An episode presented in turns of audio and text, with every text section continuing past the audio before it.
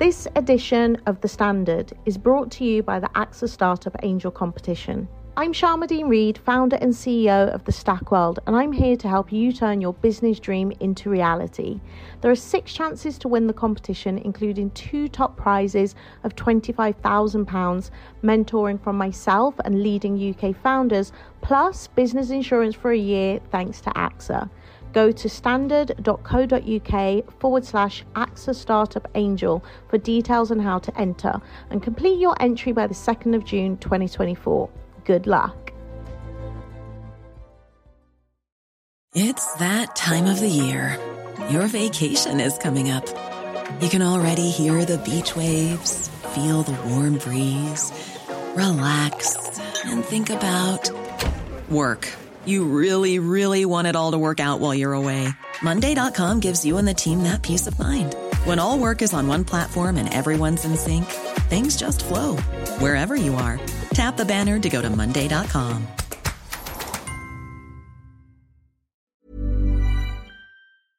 Hello, I'm David Marsland from the Evening Standard. Thank you for listening to The Leader. Please do subscribe to make sure you don't miss out on our news, interviews, and analysis. And give us a rating wherever you get your podcast to. Now, from the Evening Standard in London, this is The Leader.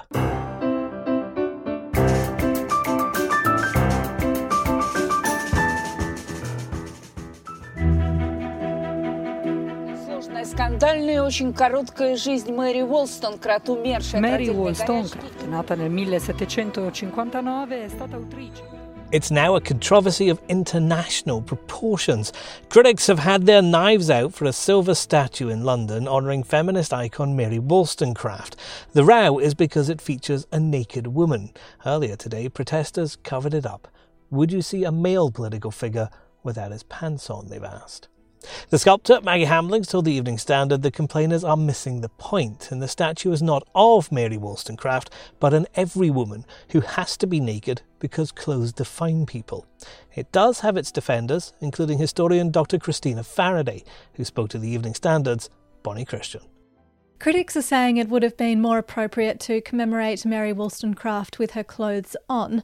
What do you make of the statue being naked? Well, I think obviously we are used to seeing um, the more traditional kind of statue of a clothed man. But that in itself is a very traditional, patrician, patriarchal mode of public commemoration, which really kind of took off in the 19th century, although obviously its roots are much older. And I think this campaign is actually trying to get away from that whole mode of commemorating a historical figure. So it's a sculpture, not a statue, and it's not doing this traditional thing of representing a particular person in a, at a moment in time. It's more trying to provoke a debate about Mary Wollstonecraft's ideas. Now, you might question the use of a body for a writer who was so interested in the equality of souls. You might also question the use of a slim, idealized, you know, young, able-bodied woman to represent an every woman. But we are dealing with representational art here, and it's really hard to represent an abstract idea such as a feminist struggle or the soul without resorting to these common and easily recognizable symbols. I wanted to put this quote to you. One critic has said, Nameless, nude, and conventionally attractive is the only way women have ever been acceptable in public sculpture. What do you make of that in in this context? Yeah, that is obviously a problem that women have faced throughout the centuries. But I'm not sure it's the case that it always has to be seen in the same pro patriarchal terms. The artist is a gay woman, and the sculpture was chosen after a long consultation with the public. And it was chosen, this sculpture was chosen because the alternative was by a man. And there was a big outcry about that two years ago. So I think of course, the fact that Maggi Hambling is a gay woman doesn't mean she's immune to this kind of patriarchal structure which dominates society. But I think it should give critics some pause for thought. You know, what are you trying to achieve by attacking her work? And of course, you can debate the choices that any artist makes. But to me, the level of outrage here seems um, a bit out of proportion. Do you think we would be having this same debate if this was a sculpture of a man? Well, there are statues of naked men. There are some very peculiar sculptures of uh, there's a semi-naked Lincoln at the LA courthouse. Samuel Johnson in St Paul's shows him in a very revealing toga. And of course, historically, nudity for men and nudity for women have meant very different things. But I think that it doesn't rule out a reclamation of nudity for women necessarily. And I think this is something that's worth debating rather than just dismissing out of hand. There's more on this story, including Maggi Hambling's response to the row in the Evening Standard and at standard.co.uk. Now. Fast feet, lift those knees up. Pump the arms.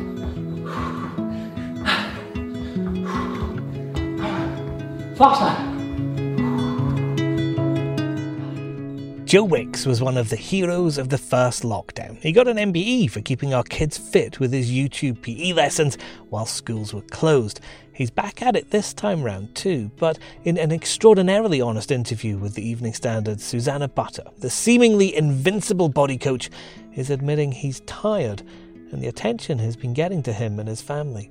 Susannah's with me now, and I think in your chat, Joe sounds like a lot of people in lockdown too, just plain weary of it all. He's kind of yeah get reaching that phase of we've done this before. Gosh we've got to and he spoke in a very Joe Wicks way about trying to deal with those feelings and make himself feel better. His approach is to not feel powerless about the situation and kind of be very present in the moment, realize what you're lucky for. But still, it's getting to him. And but I think by talking about that and sharing that with everyone who I think will feel the same, that's such a brave, lovely thing to do. It is a very Joe Wicks thing to do throughout his entire career since he began on Instagram. He's always shared just about everything with his audience. I wonder if, though, now that he's reached a kind of new level of stardom because of how well he was received during lockdown, he's maybe a little bit worried about what that did. I think his instinct is very naturally open, kind of refreshingly open, more open than a lot of people who aren't even famous.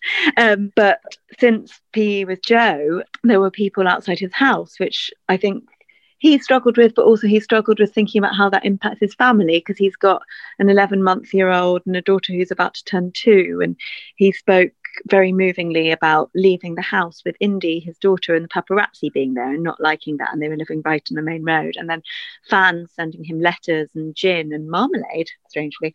I didn't know he liked that, but why not? So he is still sharing that um, he's moved house away from a main road to get a bit more privacy. And of course, moving house means leaving that room, the one he did PE with Joe with, which millions of people watched him doing those exercises every morning, keeping the nation's children fit. It became a bit of an icon of the first lockdown. I'd imagine, even for him, it must be sad for him to leave that space.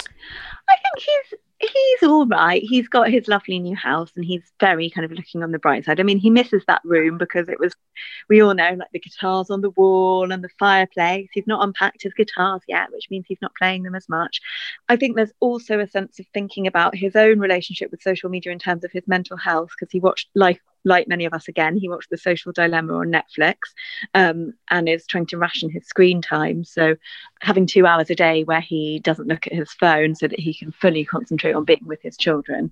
It is an incredible interview, a very moving interview, which everyone listening should read. It strikes me as a man who maybe feels like he's lost a bit of control and is now going to regain it. He's taking those steps, isn't he?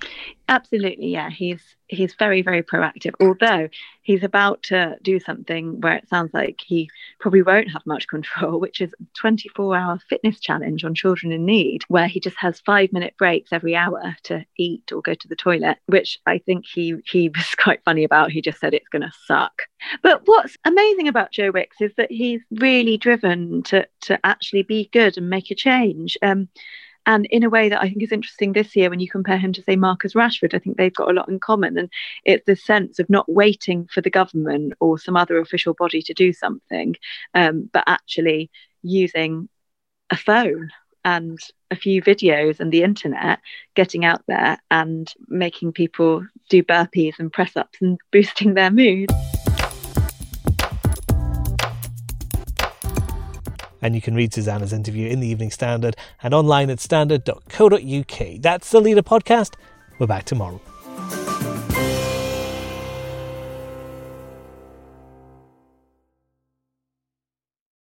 Hi, I'm Lawrence Dallaglio, host of the Evening Standard Rugby Podcast, brought to you in partnership with QBE Business Insurance. The show is available to listen to now and right up to the end of the season when the winners of the Champions Cup will be crowned at Tottenham Hotspur Stadium and the fight for the Premiership title will be decided at Twickenham. QBE is one of the world's leading insurers and they will help your business build resilience through risk management and insurance solutions. Subscribe and download now wherever you get your podcasts. Thanks for listening.